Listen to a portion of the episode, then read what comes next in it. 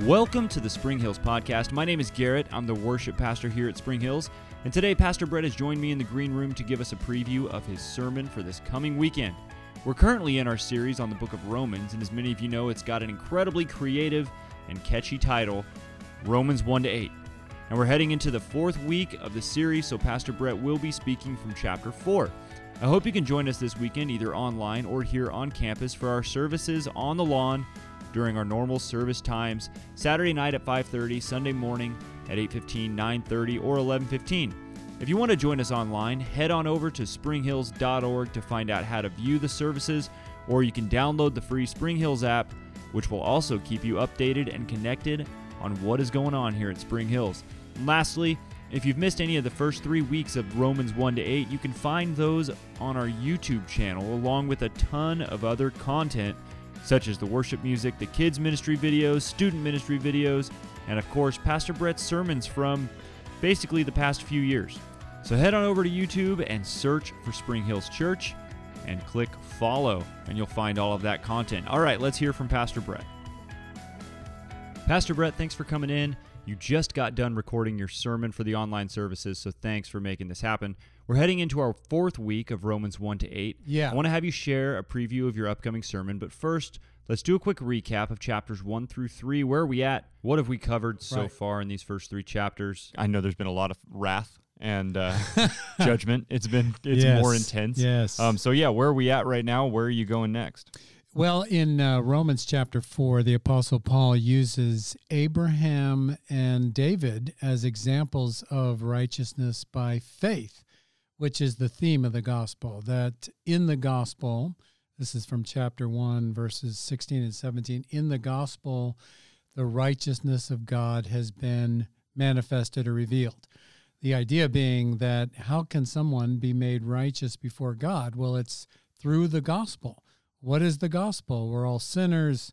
We're all under the wrath of God, but Jesus, through his redeeming work on the cross, justified us, gave us acceptance with God. And so when you get to chapter four, oh, and then the big idea is well, how do you appropriate that? How do you receive this amazing gospel? Well, you you don't do anything to earn it. You don't work for it. None of that. You believe, you trust, you rely upon it. And so Abraham is an example of this uh, in Romans 4, and so is King David, because the uh, the Apostle Paul is brilliant in the way he argues a case. He anticipates questions.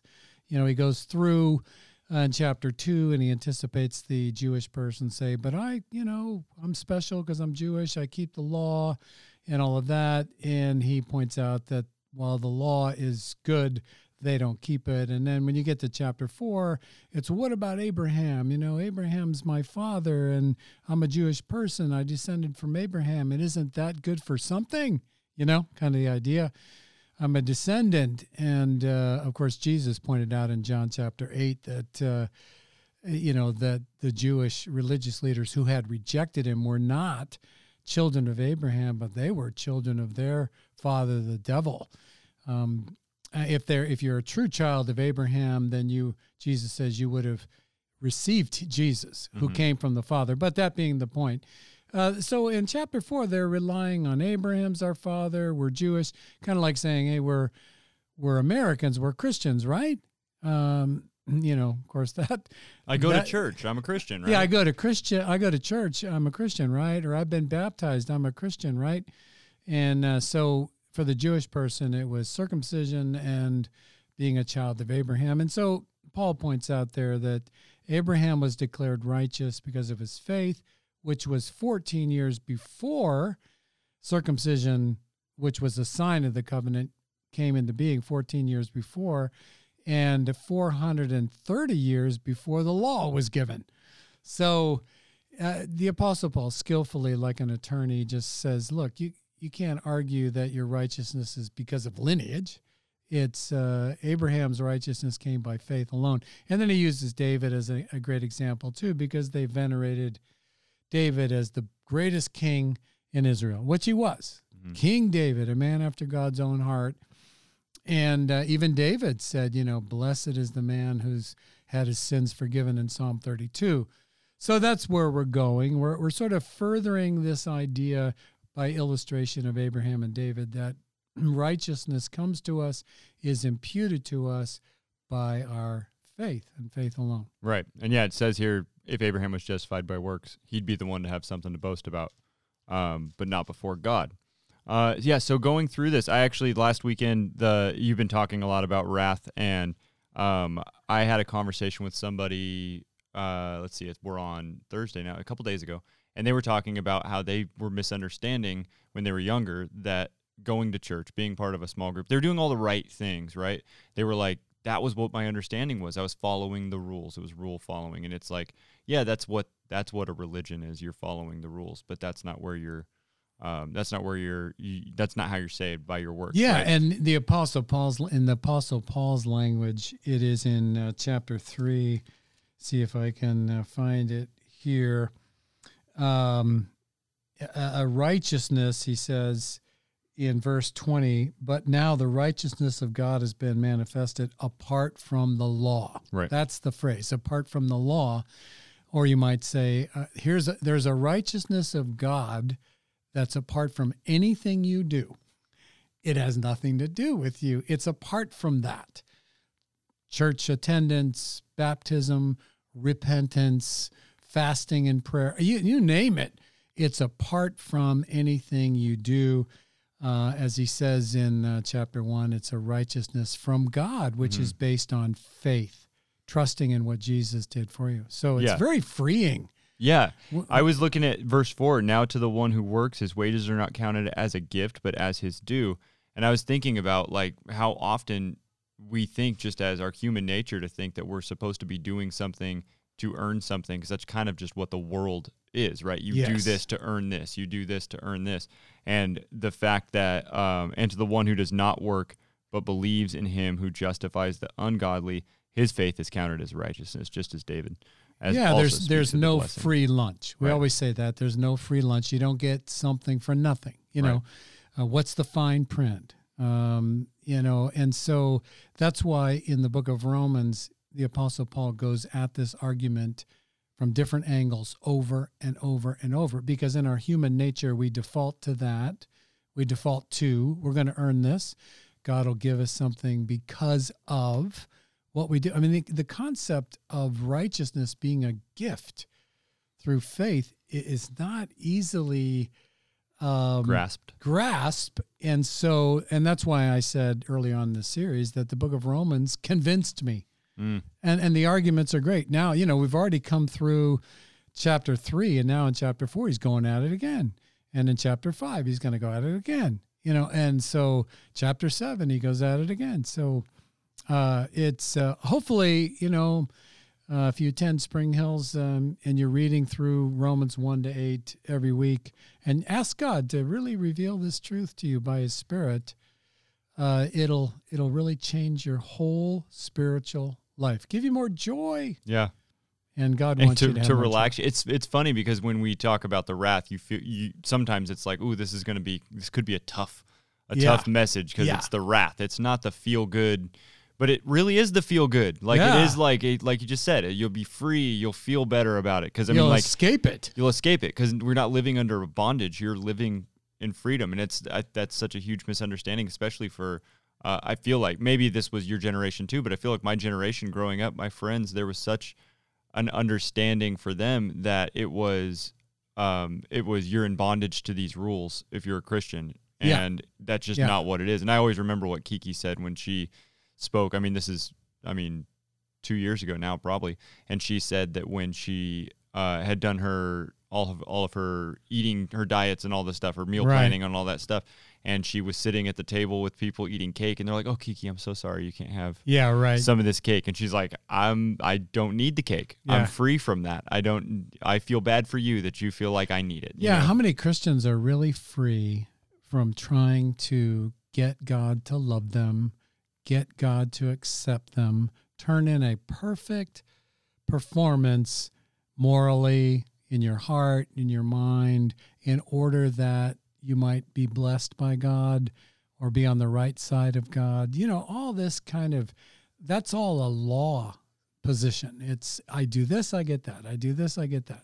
So when it comes to your justification before God, none of that comes into play. Right. I mean, certainly after you're a Christian, I mean, you don't want to go out and do stupid things, right? Yeah, it's not a license to do whatever. No, because you don't want to. I mean, it's, uh, but even if you do, it will not change your position before God salvifically. Right. There's a good word. Yeah. Salvifically, it, in terms of your salvation, because it's not rooted in your behavior. It has nothing to do with it. Um, so anyway, this is a real uh, strong series on on our justification. I'm I'm looking now at the next series, picking up in Romans 12, where we see how this all works out in our daily life. And is that series going to be called Romans 12? It's probably gonna be something really creative, like Romans 12. The 12th. Romans the 12th. That'd People be are like, do I have to read Now- Romans 1 to 12, 12 weeks? yes, yes. it'll be should. it'll be a shorter series. Um, let, just some background real quick on Paul. Uh, where are we at with Paul? Because he, we've we've taught. I think he was in the um, I forget the name of your series prior to the I Need a Miracle one. Uh, what was it? Um, what was it? That Uh-oh. was a long. That was before COVID, wasn't it? No, no, no, no. We've done like five series in COVID. I was actually looking at that the other day, and I, teach us to pray. Week one was the first week of COVID, and I was like, oh my goodness. Oh, teach us to pray. Oh, the uh the God um God who what did you call it? The I God who remember. Oh man, this is embarrassing. See why we shouldn't be creative. Oh, we man. should just say whatever passes. But anyways, you had talked about Paul and we talked about Paul in prison and uh the way that he had witnessed to the guards and um so where are we at with Paul here because now we're uh, after um Paul obviously is no longer Saul. He has become a Christian and he's preaching the gospel. Is this because he's going to write a bunch of letters after this, right? Yeah, So right. where where are we at this with is a little. Is- This is a little earlier on. I think that uh, commentators believe he read, wrote this from Corinth. Um, this is before his arrest and uh, imprisonment, where he, then he wrote Philippians and other letters. So he's not in jail when he writes this. Mhm. Uh, he's actually anticipating a trip to Rome. And he talks about that in the first chapter. He wanted to come and see them, and he hadn't been able to, and he hopes he'll get there. And so some commentators think Romans is sort of his laying out, you know, his gospel in anticipation of coming there and sharing it with them. Uh, so I think uh, 62 AD is uh, the number that comes to my head, but before his imprisonment. Right. Okay. Yeah. And then uh, my other question was going to be just as far as um, as Paul writing this, are are we? I guess you kind of just answered that, but are we to the point where Paul has? So he hasn't been imprisoned yet. Has he? What the what was the timeline from the road to Damascus to this? Do you know? Uh, so he's been, if this is 62, when was Paul converted? Uh, this is probably going to be in 20 years after his Okay. conversion. So his ministry has been going It's for been a while. going because then- after his conversion, you know, for 14 years, he was uh, being taught by the Lord. He was, um, before he came back to Jerusalem and came on the scene. So this is probably, and then his missionary journeys. uh, And was Paul prob- known for being really wise and smart prior to his conversion? Like, is he a very educated person? Yes, yes. You know, he boasts about uh, in his pre-conversion days because he didn't boast after his conversion about anything, but having been trained up under Gamaliel, which was a very famous Jewish rabbi, like the Harvard or the Princeton or the whatever uh, Ivy League school you want to name, the Gamaliel. You know, So he was equipped people. to argue both sides. That's why he was able to to be so convincing Oh, here. and Paul is so you see him like an attorney, uh, just brilliant. That'd be a cool movie. Yeah, the Apostle Paul is an attorney. Turn it into a courtroom scene. Yeah. That'd be oh, I love cool. that. Yeah. Someone make that. Get on it. Uh, all right. Well, thanks, man. I appreciate you coming and doing a uh, a quick look ahead to Romans four, and we've got Romans uh, five, six, and then John Knapp for number seven. I Yeah, the hear. Napper's going to bring out number seven, Yeah. chapter seven, and uh, I'm looking forward to hearing him. I Yes. love that chapter. and then zoom through Romans. Are we? Um, where's that at? Continuing zooming through Romans on Tuesday night at seven o'clock for an hour. And how do we find time. that? And you can find that on the website at springhills.org, and you'll get the link from Garrett Ward, and you just jump in on the Zoom call. We sort of, you know, it's sort of freewheeling through Romans, and Yeah. I love it. We had a great time this past Tuesday night, and we'll be up again this coming Tuesday night. Right. And then if you have missed uh, missed out on weeks 1 through 3 of Romans 1 through 8, we've got them on our YouTube channel. You can subscribe to our YouTube channel and there's also lots of other things on our YouTube channel, including the all the kids ministry videos, which is really cool. Uh, the kids every month they're going through a different series and it's been fun to see uh, see that you know evolve into something really that's been watched more and more. Now the kids are out here on the patio watching it too. Yeah. And uh, and Eve is now showing her incredible acting skills as Bowie. She's Bowie. Bowie. Yeah, a lot of so if people you don't ever- know that my wife is Bowie. She's yes. So if you're ever watching the preschool kids uh, kids ministry videos, that's Eve. That's yeah, and her and So- Kath, uh, her and Kath write their own uh, their own curriculum, Yep. so to speak, and they do a great job. They do. It's awesome. So yeah, check out the Spring Hills YouTube channel and also download the free Spring Hills app and find out all of the things that are going on here at Spring Hills. Hope you have a great week. Join us this weekend either on the lawn or online, all of our normal service times. All right, thanks, Bret.